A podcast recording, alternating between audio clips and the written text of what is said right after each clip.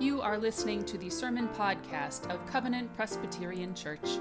We are a community in Madison, Wisconsin who gathers to worship, to learn, to serve, and to grow together in God's love. Please visit us online at www.covenantmadison.org, where you can find information about Covenant Ministries as well as links to our online worship services and sermon podcasts. So happy August.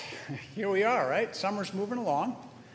We've been doing summer school for June, July, and now August. We have a few weeks left in this summer school initiative. In previous Sundays, you've heard some people sharing how they are engaging with prayer and scripture over the course of the summer months. There are little yellow index cards at the door of the sanctuary, and we've had those out since early June with the invitation that you take that index card and write on it for your eyes only what your intention is for summer school to do something, some way of engaging with prayer and with scripture.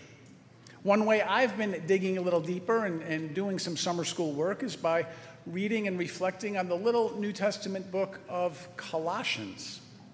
The book is perhaps best known for the Christ hymn in chapter 1 that reflects on the majesty of Jesus um, with language inspired by Genesis and creation.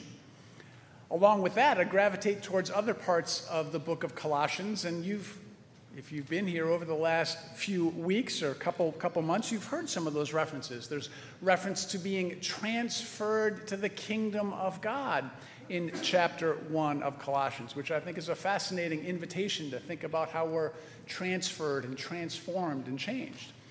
In chapter 2, there's this imagery about being rooted and built up and being strong, essentially, or being solid, um, which I think is really helpful, and I, I really appreciate those words.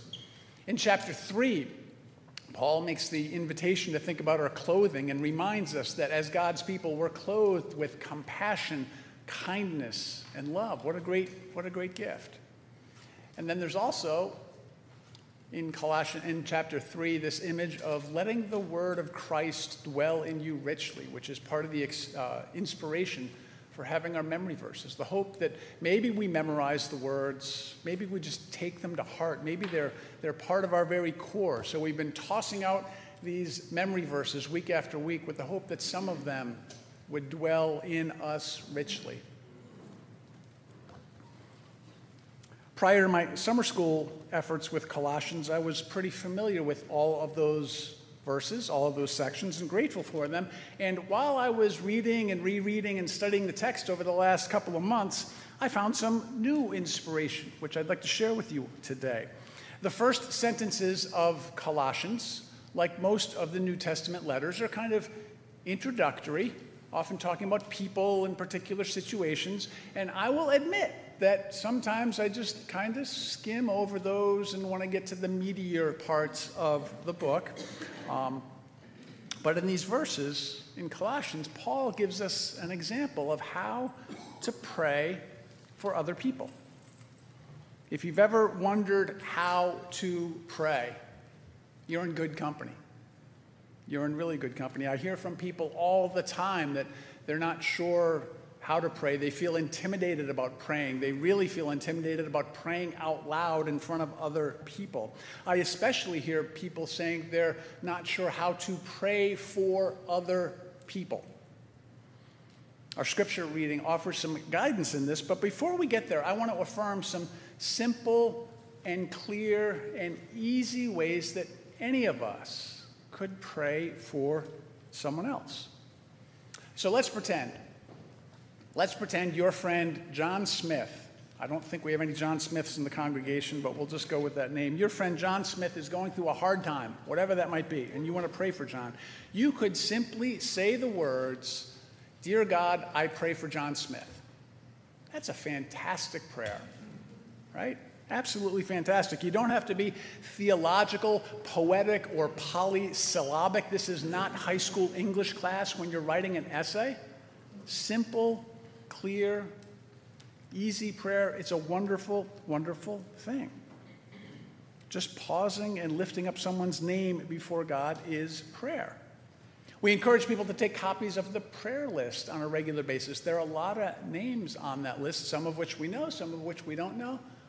I spend time reasonably regularly looking at those names. Sometimes I just read over the names without any additional words or thoughts. I try to do that slowly. Sometimes I end up sending a text message or an email or maybe even a phone call if somebody, in, you know, I, I think to do so. Um, and that's prayer as well, just lifting up those names to God. At the dinner table, a lot of people say a prayer, sometimes a rote prayer at the dinner table. And again, there's this intimidation about praying for somebody, somebody who has cancer, somebody who's got a difficult family situation, somebody who's dealing with problems, whatever they might be, and you don't know what to say. You could just say, Dear God, we pray for John. That's good enough. That's perfect. That's great. Simple prayer is good and important. It's easy. Anyone can do it with just a little bit of intentionality. So I encourage you to do so. In Colossians, in these first sentences in the book of Colossians, Paul provides some words to help those of us who might want to go a teeny bit deeper with prayer. He helps us to do that. Listen now for God's word from the first chapter of Colossians. In our prayers for you, we always thank God, the Father of our Lord Jesus Christ, for we have heard of your faith in Christ Jesus and of the love that you have for all the saints because of the hope laid up for you in heaven. You have heard of this hope before in the word of truth, the gospel that has come to you. Just as it is bearing fruit and growing in the whole world, so it has been bearing fruit among yourselves from the day you heard it and truly comprehended the grace of God. This you learned from Epaphras, our beloved fellow servant. He is a faithful minister of Christ on our behalf and he has made known to us your love in the Spirit. For this reason, since the day we heard it, we have not ceased praying for you and asking that you may be filled with the knowledge of God's will and all spiritual wisdom and understanding, so that you may walk worthy of the Lord, fully pleasing to him as you bear fruit in every good work and as you grow in the knowledge of God. May you be made strong with all the strength that comes from his glorious power, so that you may have all endurance and patience, joyfully giving thanks to the Father, who has enabled you to share in the inheritance of the saints in the light. Thanks be to God for the words of Scripture. The Apostle Paul was a great encourager.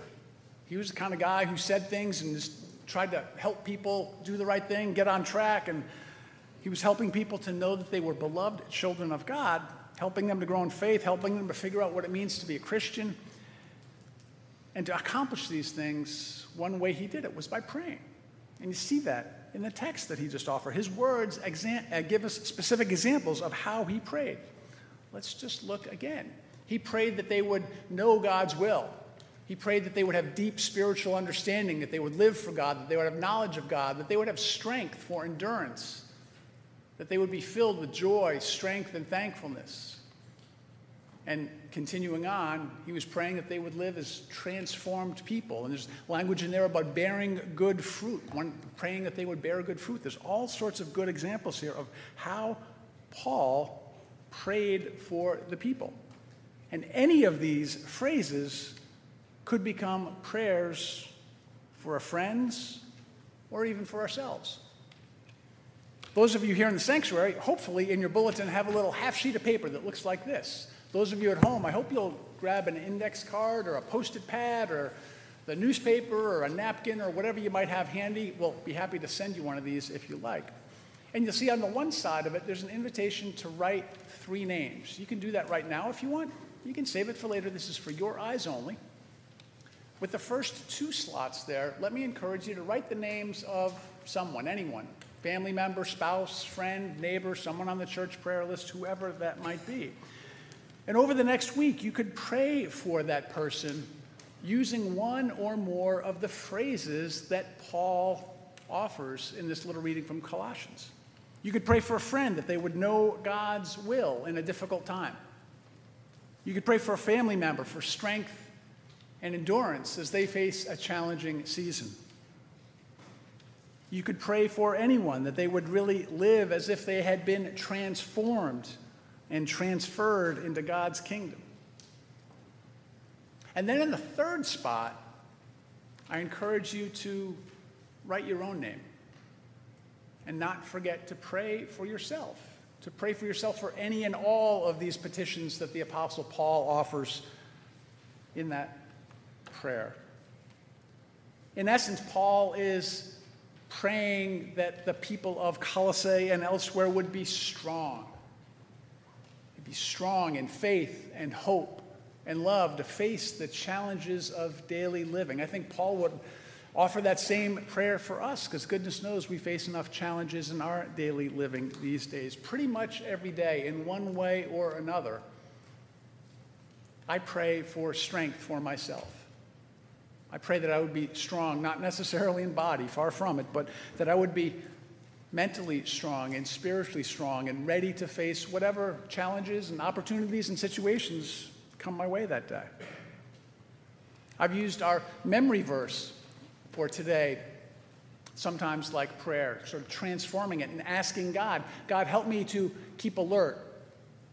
Help me to stand firm in my faith. Help me to be courageous and strong. Help me to do everything, everything with love.